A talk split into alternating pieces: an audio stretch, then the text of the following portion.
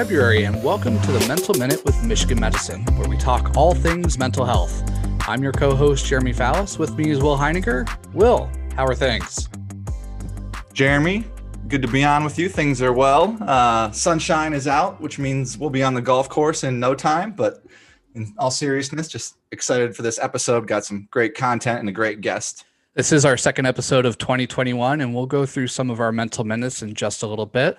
Then we'll be joined by Daicia Price of the UM School of Social Work, where we'll tackle how mental health has a continuum of wellness, how wellness serves as activism during times of social unrest, and differentiate mental health from mental illness, among many other things. She was a terrific interview, and you're going to really enjoy it. So, without delay, let's get to the minutes. We'll try to keep these brief so we can get to our discussion with Daicia as quickly as possible. So, uh, Will had a, a, great conversation earlier this year with Dr. Nasuh Malas in our fourth episode about pediatric emergency care and psychiatry. Well, this week, from February 3rd to February 9th, is Children's Mental Health Awareness Week. So, Will, take it away. Yeah, so the National Federation of Families for Children's Mental Health has sponsored this week in order to raise awareness about children's mental health. The importance of positive mental health obviously essential to a child's healthy development from birth. And the CDC, the Center for Disease Control, has an excellent rundown of mental health in childhood with simple things like explaining what it is, symptoms and treatments, and other conditions related to mental health, as well as information on child development, data, statistics, research, articles, and ways to improve access to care. And this takes on greater significance given the pandemic and remote learning for some families. Uh, Will, this certainly trends closer to adolescence in your work, but but give the listeners an idea of our team's work with the peer-to-peer program here at Michigan. What does it do? How does it work? And how has it helped? Yeah, definitely. So, you know, adolescent mental health is obviously a really important topic and increasingly so during the pandemic. Uh, the peer to peer program is a mental health program designed for middle and high school students. We created it back in 2009 uh, when I was attending U of M, not working for the program. But peer to peer is built on the knowledge that one, many mental health disorders, uh, upwards of 50% of all mental health issues, will first present themselves during adolescence. And number two, that teens are more likely to listen to other teens or their peers than they are to well meaning adults. And so with peer to peer, we've got a couple of goals. We want to educate middle and high school students about depression and depressive illnesses. We want to support the teams of students known as the peer mentors in their schools to find creative ways to convey that mental health knowledge that they have learned to their peers throughout the year at their respective schools. And then those peer mentors aim to raise awareness reduce stigma, and promote help seeking when needed for mental health issues. So ultimately, Jeremy, just as in the, the mission of the Depression Center, to help promote the early detection of depression, bipolar disorder, and related mental illnesses. Uh, so, can you give us a favorite favorite memory of yours that you have, or anything from the students' awareness campaigns that really sticks with you? Yeah, man, there's been so many. Um, yeah, one event from uh, one of the school's campaigns is a speaker named Ed-Dee Williams, uh, pronounced that way, Ed dash D E E Williams, uh, presented to the students there about racial disparities and cultural differences in mental health. And it was a part, as I said, of their peer to peer campaign. But he talked about how the DSM 5, the Diagnostical Statistical Manual um, that clinicians use, that that can be very helpful for them to diagnose mental health issues but how it's actually predominantly based on data from white males who were their uh, research participants. And so as he spoke about the need for more diverse research and representation, you know, you could see the light bulbs just going off for these students. Um, some students who, you know, previously never maybe thought much about mental health um, or were interested were asking tons of questions uh, even more signed up for a study on young black men, which is Ed-Dee's area of expertise and research. Uh, he's a PhD student at the University of Michigan, and and then a couple students were so inspired by his his talk that they decided to start a podcast to talk more openly about mental health and illness in their communities. So that's just one example from one campaign at one school uh, of the impact that the peer to peer program has had. And if you would like to learn more about it, uh, visit depressioncenter.org slash P2P for more info. Uh, thanks for running that down. It's it's one of our best programs. I, I always say it's one of uh, one of the flagship things that we do, and probably one of the things that we do at the Depression Center that creates the most impact in a positive manner. And now that it's expanded to middle schools, it's uh, it's really unparalleled compared to you know almost what other teachings happen in the schools, and something that I really wish had existed when I was in uh, middle and high school. So, uh, to tie it all together, I'm excited to hear from Daicia and her experience working with families in the mental, health sphere as a social worker as well. Uh, we'll do our quick sports minute, a news update, and then we'll get to that conversation right after that. So, Will, here is our sports minute. You have 30 seconds. Go. All right, got to go quick. Um, gonna use my sports minute, half a minute. Uh, congratulate a couple of uh, brothers, uh, former teammates, or a couple of them one before my time, but Mike Hart, um, best running back of all time at U of M, leading rusher of all time, played here from 2004 to 2007, has rejoined, has joined the Michigan coaching staff. Um, so excited for Mike. Same thing with Ronald Bellamy, who I remember watching growing up, um, back with Braylon Edwards and Steve Breaston and those guys. Played from 99 to 02 and has also joined the Michigan staff. And then one more I just found out uh, the captain good buddy on our uh, Team 132, the 2011 Sugar Bowl team, Kevin Koger, who's been with the Green Bay Packers, just got hired by the San Diego Chargers, and uh, they had their first um, son. So big congrats to all those guys. Uh, always love to see people from the Brotherhood. Surely you mean the Los Angeles Chargers. Did I say San Diego? Absolutely, and that's okay. We're gonna leave that in there. So sorry, Kev. Ellen. All right, so here's mine. Uh, it is February and it's Black History Month, and I want to give a shout out to Willie O'Ree. Willie is the Jackie Robinson of hockey, and you may not have heard of him before. Uh, he was the first black man to play in the NHL. He was called up by the Boston Bruins and made his debut in January of 1958. And not only is it remarkable that he played in the NHL, but he overcame a severe eye injury that surely would have held him out from ever playing back then. So he held that fact away from the Bruins. Um, he was partially blind in one eye and um, he's persevered anyway. So he ultimately scored 14 points, four goals, and 10 assists in his career. Um, he did that all in 1961. He overcame racist remarks during games, and uh, you know he just he dealt with a lot of flack that most black athletes back then did, and some still do today, unfortunately. Uh, he uh, he ultimately moved back to the Western Hockey League. He won two scoring titles, including uh, 30 goals over four seasons. Uh, sorry, four seasons of 30 goals or more.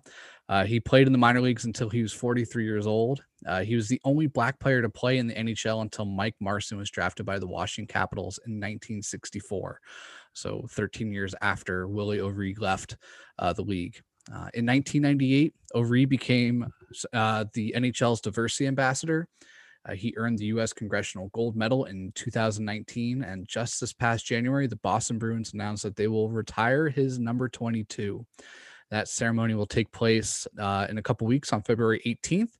Um, and this month, all NHL teams will wear a commemor- commemorative helmet decal honoring O'Ree. Currently, there are 33 black players actively playing in the NHL. Um, so I really want to give a shout out to him. I know that was longer than a minute, but his story is really amazing. It's pretty well unknown, uh, but it's becoming a little bit more widely known now. Uh, he is 85 years old now, I believe.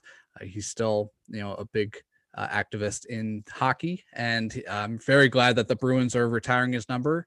And I hope that the NHL considers uh, doing with his number similar to what Major League Baseball did with Jackie Robinson's number 42.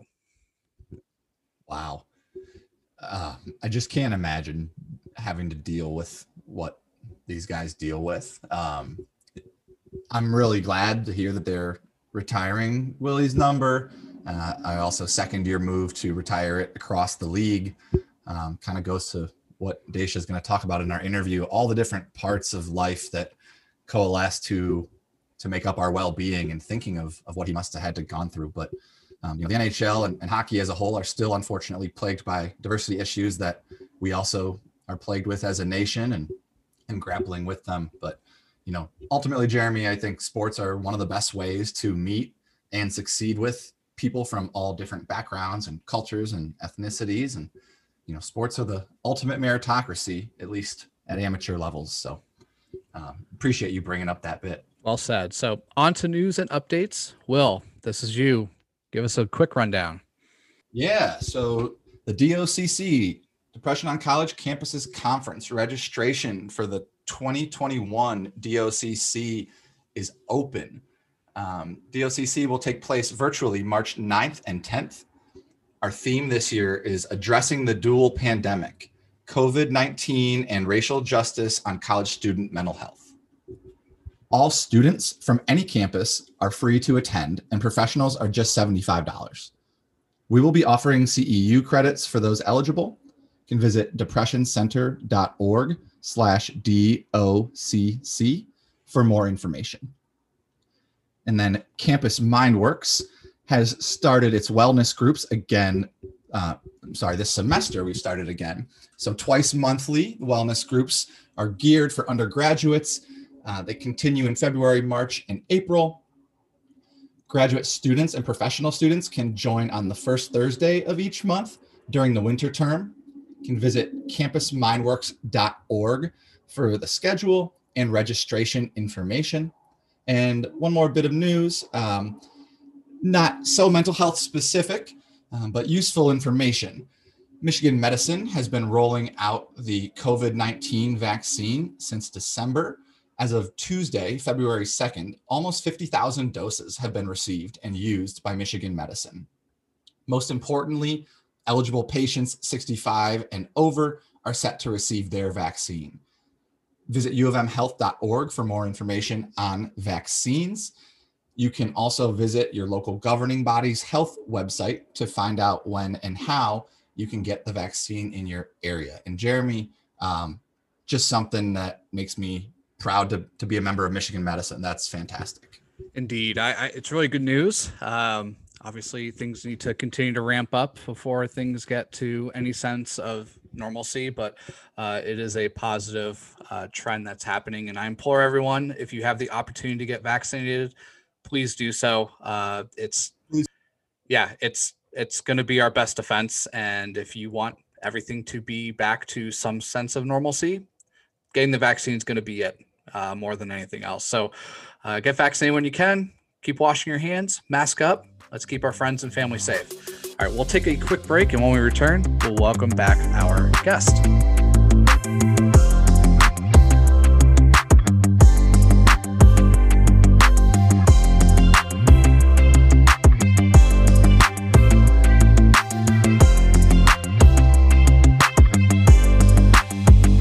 Welcome back to the Mental Minute with Michigan Medicine. We are excited to introduce Daicia Price to the podcast. Daicia is a clinical assistant professor of social work at the University of Michigan School of Social Work.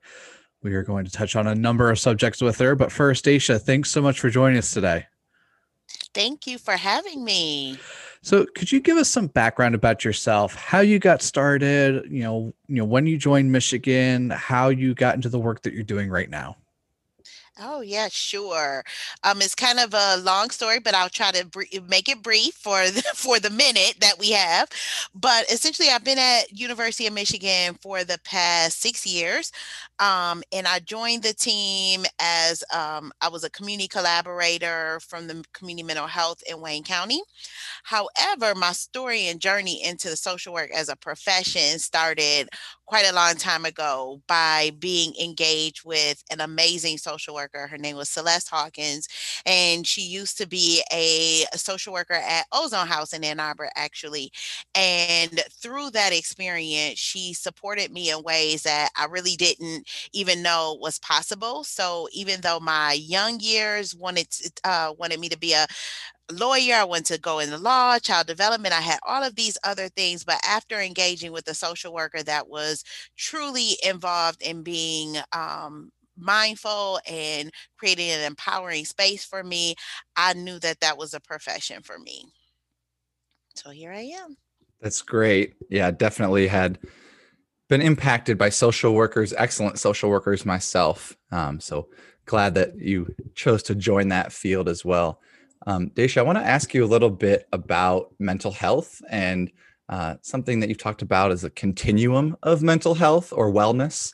And I'm curious if you can talk about kind of what that means to have a continuum and, and how might that concept of a, a continuum of well-being help people understand mental health more broadly? Absolutely. And I just want to thank you all again for even allowing that conversation to happen. Oftentimes, we've been surrounded with messages about our physical health, and we've learned that there's things that we need to do to maintain our physical health, but we don't have the same conversations about our mental health, when in reality, that it is exactly the same. So when we talk about this mental health continuum, it's recognizing that mental health is actually a state of being. It does doesn't have to be associated with an illness, which is what most of us have been accustomed to doing. So we think about how sometimes we think about one end of the spectrum being healthy and maintaining that health. And there are sometimes that we'll have a reaction and we may become injured and we may develop and have an illness, but we can do different things at different points of, of that continuum to maintain uh, the bet to live our best life that we can. So I always say people understand when we talk about physical health, you're you're healthy, you want to keep up with your water, your food, your sleep, your exercise, all of those things, which also help with your mental health. But we don't often think about it how when we start to feel this reaction with our physical health, like if you sometimes it's that tickle in the back of the throat. That's what I always tell people. You know, when you get that tickle in the back of your throat and you know something's just not right, even if you've been doing all those things, that's kind of what it is with mental health. We start to see like, oh, our, our patterns are changing a little bit.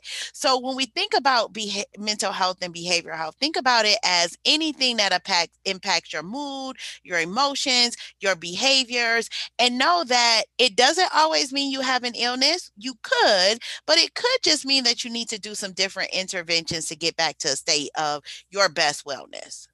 I think that's a terrific segue. You know, a lot of people aren't aware of the difference between like what mental health is as a totality, mental wellness as, you know, as a being and a mental illness as a diagnosis. Do you think you could kind of break those down for us? Yes, I'll, I'll try. And so when we think, again, I tell people when we talk about mental health, it is anything that has to do with your thinking, behaviors, feelings, emotions. So you're experiencing that all day, every day, whenever you're awake, right? And so there's some things you need to do in order to help that to be as stable as possible, which would mean the same things we do with our physical health physical health but also like taking time for yourself um, doing breathing exercises maybe doing some meditation just to kind of keep yourself and your brain in a state of where it is able to function at its highest level now, when we start talking about having a mental illness, it is when there are things that are disrupting, when you're experiencing what people say signs or symptoms. When you have those signs or symptoms that are interfering with your ability to engage with life activities, with work, um, your relationships. So one of my friends like to say anything that's disrupting your ability to live, laugh, and love if those things are happening for an extended period of time without any relief, that could mean that you are either experiencing a mental health crisis or injury, or you could have a mental illness. Now, the thing about mental illnesses is that because it could be an injury, or it could be a full illness when we talk about having that crisis if you get the support and and and help and think and treatment that you need in that moment many times people will return to their state of healthy being almost without any other challenges. We think about that a lot when it comes to adolescents and people who are uh, 24 and under. It's like, well, if you get that help you need and that support when those things are happening, it's likely that you might not need it again versus when you have an illness if something has developed into an illness and even with that immediate treatment and response there's still some ongoing supports and things that you need that is something you would work with a treatment team to be able to identify how can i manage this illness and still live laugh and love in the best way as possible Um, I think the best way to explain is when people have things like a cold. A common cold can lead to um, severe and ongoing chronic asthma. It can, it doesn't have to right? And so we think about that whole continuum of changes that happen with our bodies there. There's some people that have a cold and a flu and pneumonia, they get that treatment and their their lungs are fully functioning going back going forward. And then there's some that there's something that happens and it disrupts that and they may need to be reliant on an, an inhaler or they may have to have breathing treatments frequently or and and the goal is to try to see how can we get your treatment to make sure you can live your fullest life. Absolutely. Um, thank you for that. Uh, would you say that it, is it fair to describe the difference between mental illness and mental health as just very simply with mental uh, mental health or with well-being, I should say, you always have a level of well-being, whether it's low or high, but you don't always have a mental illness, correct? Absolutely. Thank you for making that plain and succinct. It's it's a le- it's levels and as I say to people, it's levels to this. And so it you always have some mental health well-being.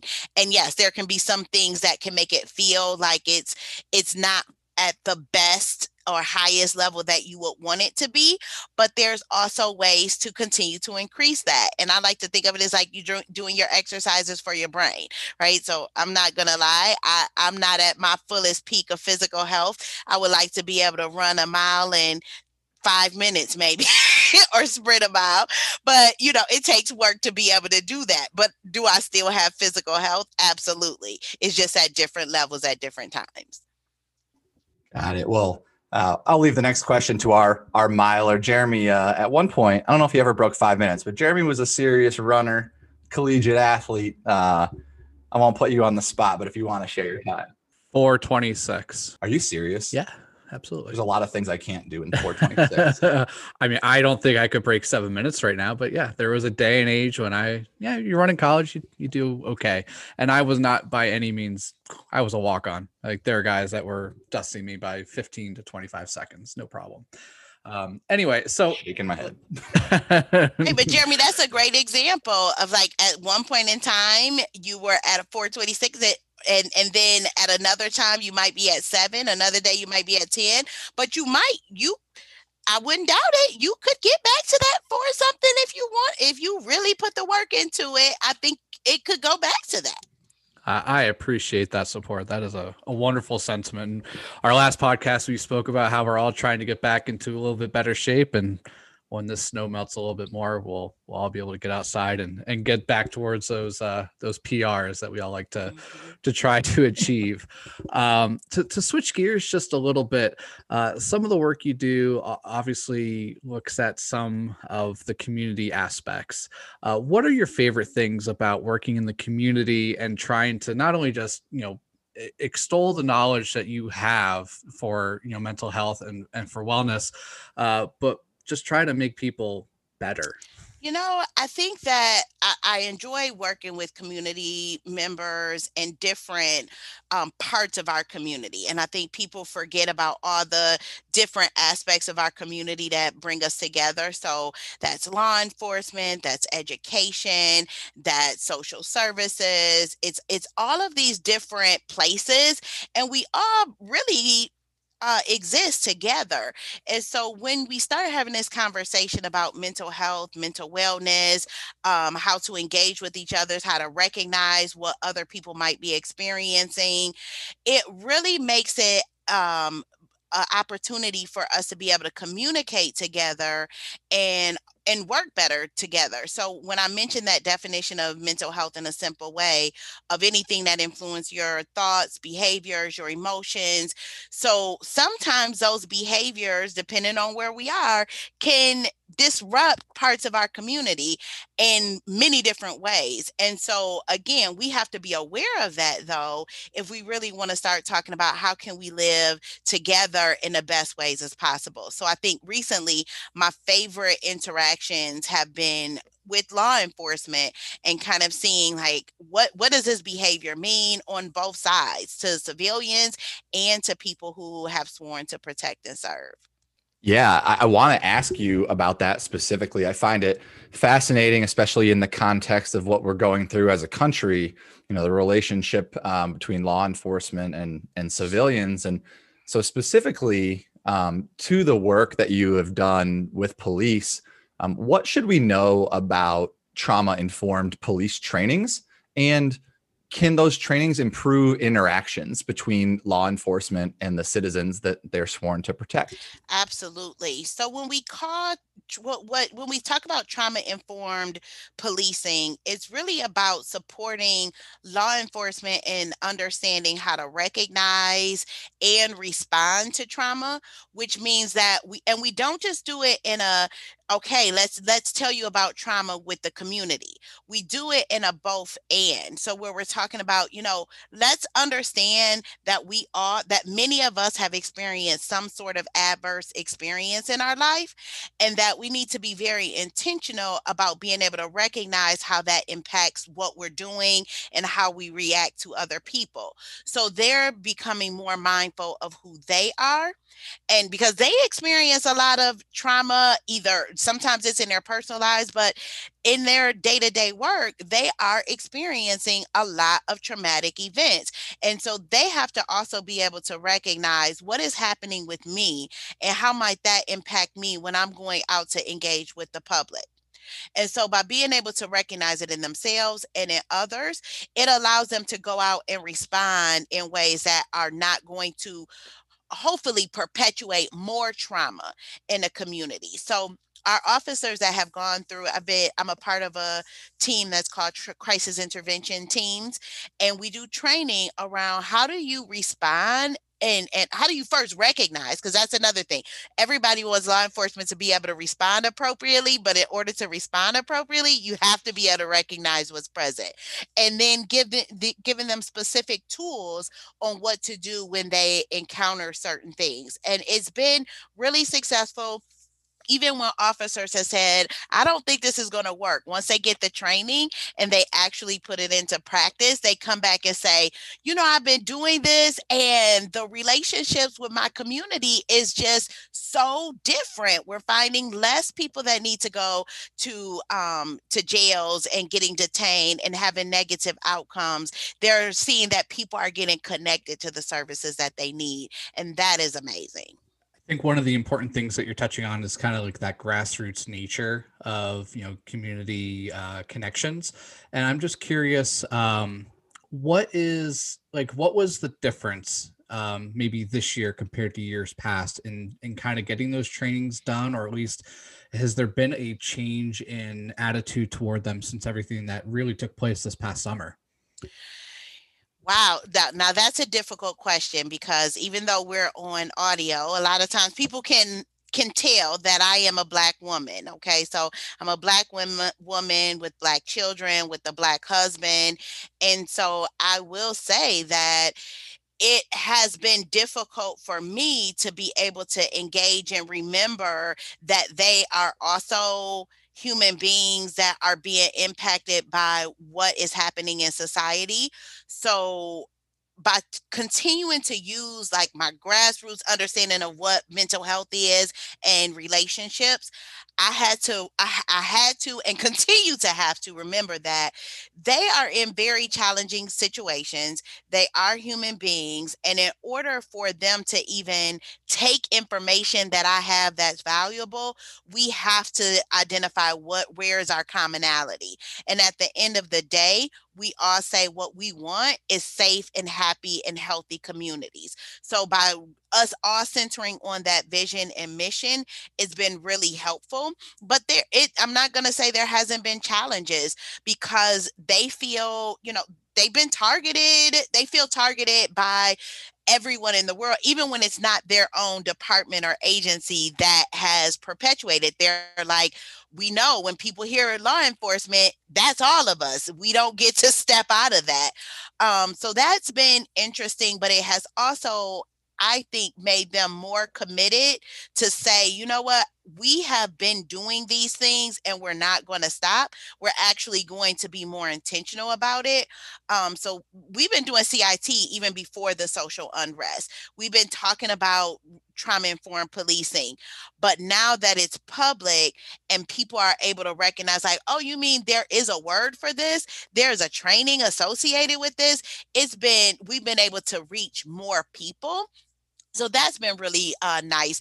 And I can't say enough how developing the relationships, because there's this, they say social workers and police officers, you know, it, it can get real interesting and but by being able to come together and talk with each other and learn together and it's not just a one day thing right it's an ongoing relationship building and i i trust those officers I, I trust those officers with my life i love hearing that and you can you can hear the the social worker in you as you talk about it right and and talking about them as police officers as people, law enforcement as people, and and what experiences they bring to this, and what biases they may bring to it based on those experiences. Um, it's there's just so much there to it. Uh, I wanted to ask, you know, as a social worker, you know, you take um, you look at it as I just said from you know the holistic in a holistic sense, right? All the things that impact people. And we've touched on a number of things that are related to each other, right? Uh, law enforcement, the continuum of well-being, um, how you know if we end up on the wrong end of that continuum or in an unwell place, it can lead to interactions with law enforcement. And yet, proactively, you've talked about you know sort of the need for prevention, the need to um, you know stay out of those types of interactions in those situations. So I guess my question is as a social worker with all these moving parts and all these different factors that play in how do you sort of sort through what do you rely on in an individual situation to say okay these are the resources that are best utilized or that should collaborate on this versus you know maybe these ones are for another issue how do you take all those moving pieces and sift through it to come to the outcome that you're trying to achieve so that's a really great point and question. And I guess what I would say is I've been leaning on the interprofessional education um, program and training that University of Michigan offers to kind of think it, of it through a lens of, yes, as social workers, we're going to take a holistic perspective, but that also means that we need to have players on our team that are able to address multiple aspects. And so what that is leading to is more of an integrated healthcare model that actually doesn't differentiate between physical, mental, or social wellness and social and emotional and and our uh, some people will say okay so when we start talking about social and emotional wellness we're talking about education access we're talking about um, economic access and stability we're talking about food we're talking about housing we're talking about all of those things and so trying to have these models of care that is inclusive of all of these different professionals is really what i try to do and so a lot of people call me i, I say i'm like the connector. So I make sure I have people in every aspect of uh, of the domain of wellness that someone could be experiencing something in and being able to make those connections. I think if I had to say where I would start is that I we we often say we start with making sure people have their basic needs met in like a social service kind of way because we found that when people are anxious about having their basic needs met it's kind of hard to keep working towards those other things. So we try to center that um, and again with working with law enforcement because they're often the first responders to things and making sure they have the resources to connect directly to a place that can actually do those things for a person so that they can feel like they can start working on their ultimate goals. So we start with the basic needs, um, recognize that as a critical part, recognize how that impacts, because we're talking about things and behavior. We can't even get into the neuroscience of all of this, right? Because I think it's important for people to recognize like that there is some things happening inside our brains when this is happening. And when we are in crisis crisis mode, the rear parts of our brain are like pumping, pumping, pumping, try to keep us safe and secure. So until we can get that rear brain to feel like it can relax, our frontal brain with the critical thinking really is going to be challenged to get in there, right? So I encourage all of us to think about how we can build connections across professions and say, you know, I'm not saying I'm the expert in this, but I I know people on our team that that is capable in supporting you in those ways. So that's how we do things in in in, in my little sphere of influence. I, I always know somebody. yeah, I, I just think it's so important and to be able to have these discussions and to sort of wrap the the discussion, bring it full circle with the policing and and looking at it from different perspectives, right? I think often the reason talking is important is we're saying a lot of the same things or we agree on a lot of the same things, right?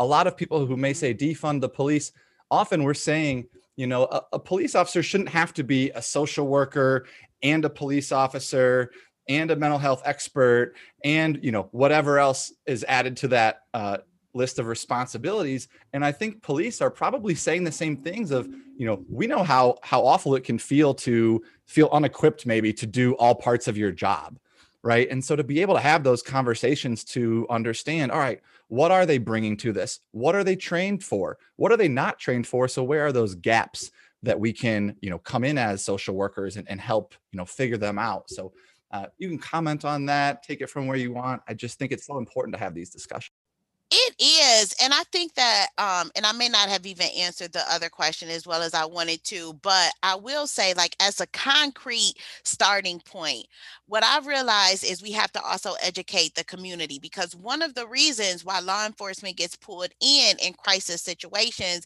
is because people aren't clear. They know to call 911, right? Like, we have been conditioned to say, if I have an urgent situation, no matter what it is, I'm going to call 911.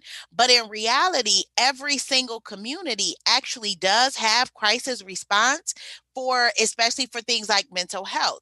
So luckily we have a actually it's very underutilized 211 that is that was trying to get people to say if you have these urgent situations and you need resources and referrals call 211 and we can connect you to the accurate place in your community. And so if we can get even that out as a more uh, utilized system because I, I actually think that there's some stick the stigma that's associated with mental health is what prevents people from calling mental health. So i tell my fellow social workers when they say well you know defund the police or have social workers do the police and I, or, or go out. And I say, well, we have a 1-800 number and they're not calling us. So there's a reason why they're not calling us. So they could call us if they wanted us, but it there's a stigma associated with it. They have to feel like they can trust us as well. So we're not without fault in this. So I would encourage people to start thinking about, and it has happened. Um, in Wayne County, there's a they, they started a 24 hour uh, access line that was kind of easier for people to remember um, for Eh, for hope.